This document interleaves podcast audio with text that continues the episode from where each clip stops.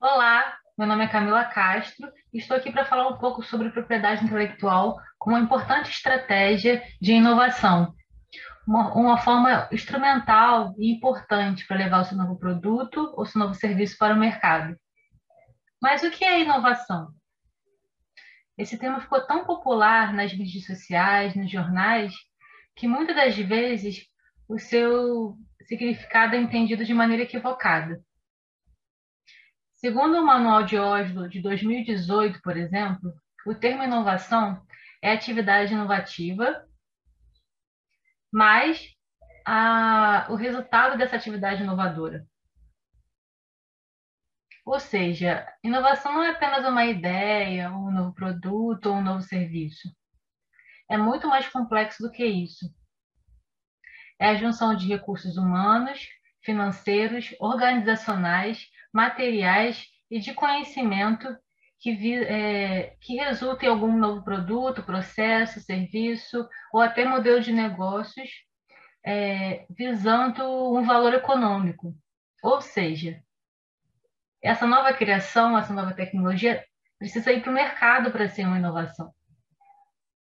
Então, o que, que seriam os recursos humanos? Seria aquele, aquela equipe de desenvolvimento na empresa, o pesquisador do laboratório, financeiro pode ser, por exemplo, capital de investidor ou um edital de agência de fomento.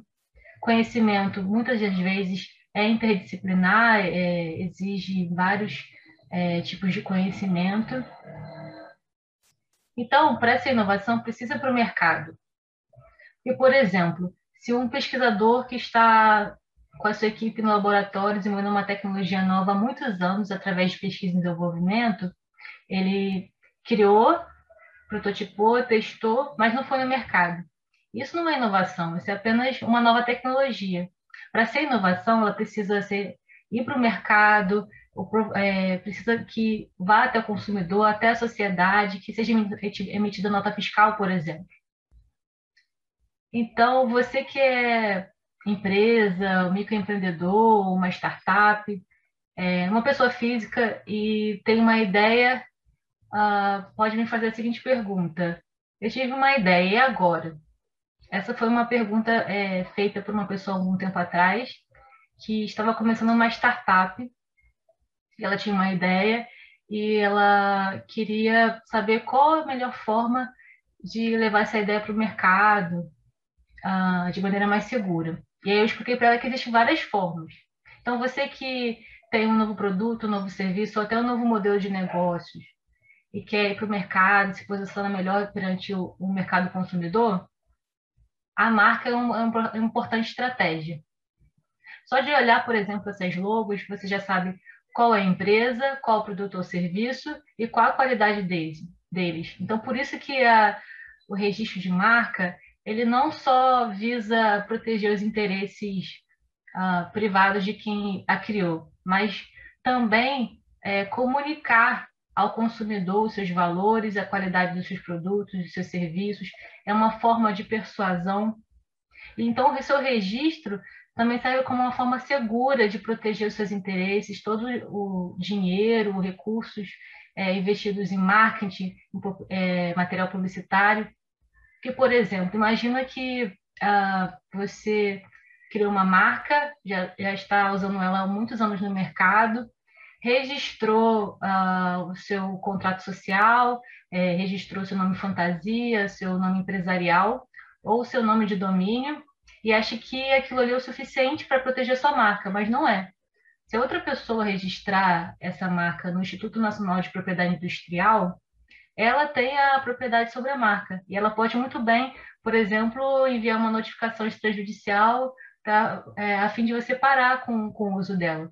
Então, nome empresarial, nome fantasia, registro de nome de domínio não são suficientes para registrar e proteger a sua marca. Além disso, o registro de marca no NPI uh, tem como proteção uh, pelo período de 10 anos, podendo ser prorrogado por mais 10 anos sucessivamente. Agora, se você criou um novo produto com um designer diferenciado, uh, você pode, por exemplo, registrar, fazer o registro dele por, por desenho industrial. Se ele tiver novidade, ou seja, não tiver no mercado, e tiver uma for original, ter um design bem criativo, um, uma forma ornamental bem criativa e ser passível de uh, produção industrial, seu produto pode ser registrado por, por desenho industrial. E, e, e, desenho industrial não é algo tão é, longe, ele, tá no nosso, ele está no nosso dia a dia sem que a gente perceba, por exemplo, nas cápsulas de café, uh, nos designs dos smartphones, uh, embalagens, uh, garrafas de bebida, em designs estilizados de móveis, uh, de joias. Então, o desenho industrial, além de proteger o seu produto, ele também é, agrega valor a ele. E permite também que você, assim como a marca, licencie para outras empresas e consiga é, ganhar pagamentos através disso. No caso de desenho industrial, o período de proteção são 10 anos, podendo ser prorrogado por mais 5 anos, mais 5 anos e mais 5 anos, ou seja, é, 3 vezes 5 anos.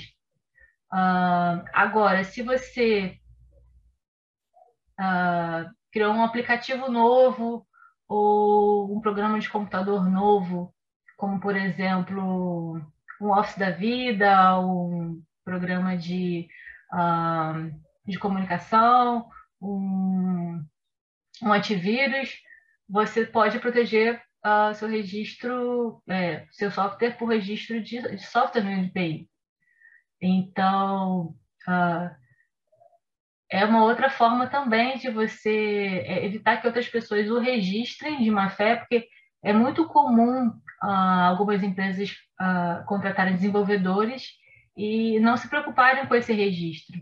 E aí, é, nesse caso, muitos desenvolvedores registram seu próprio nome. Então, você perde todo o, o, o, o retorno desse custo que você teve para desenvolver esse software. Então, é, software também pode ser uma boa opção para você também licenciar para outras, outras empresas e, a partir disso, ganhar também licenciamento, é, ganhar em cima desse licenciamento para é, desse registro. No caso de software, ele tem uma vigência de proteção por 50 anos. E assim como software, desenho industrial e marca, são processos bem é, mais simples uh, de registro. Não é tão complexo como, como patente, por exemplo, que é o que eu vou falar agora. Se agora, se você é uma, uma empresa de, é, que faz pesquisa e desenvolvimento ou o inventor, o pesquisador, a patente é uma boa opção para você proteger a sua nova tecnologia. O que, que seria essa nova tecnologia? Um medicamento, uma máquina nova, um, um método é, de predição, alguma invenção baseada em inteligência artificial. Então, a IoT, por exemplo, além de, da proteção que a patente confere para essa nova tecnologia e permite que você licencie ela para as outras empresas, comercialize, ela, ela também é um importante indicador de inovação para o mercado. Então, quando você tem um pedido de patente, você está tá demonstrando para o mercado que você é uma empresa inovadora.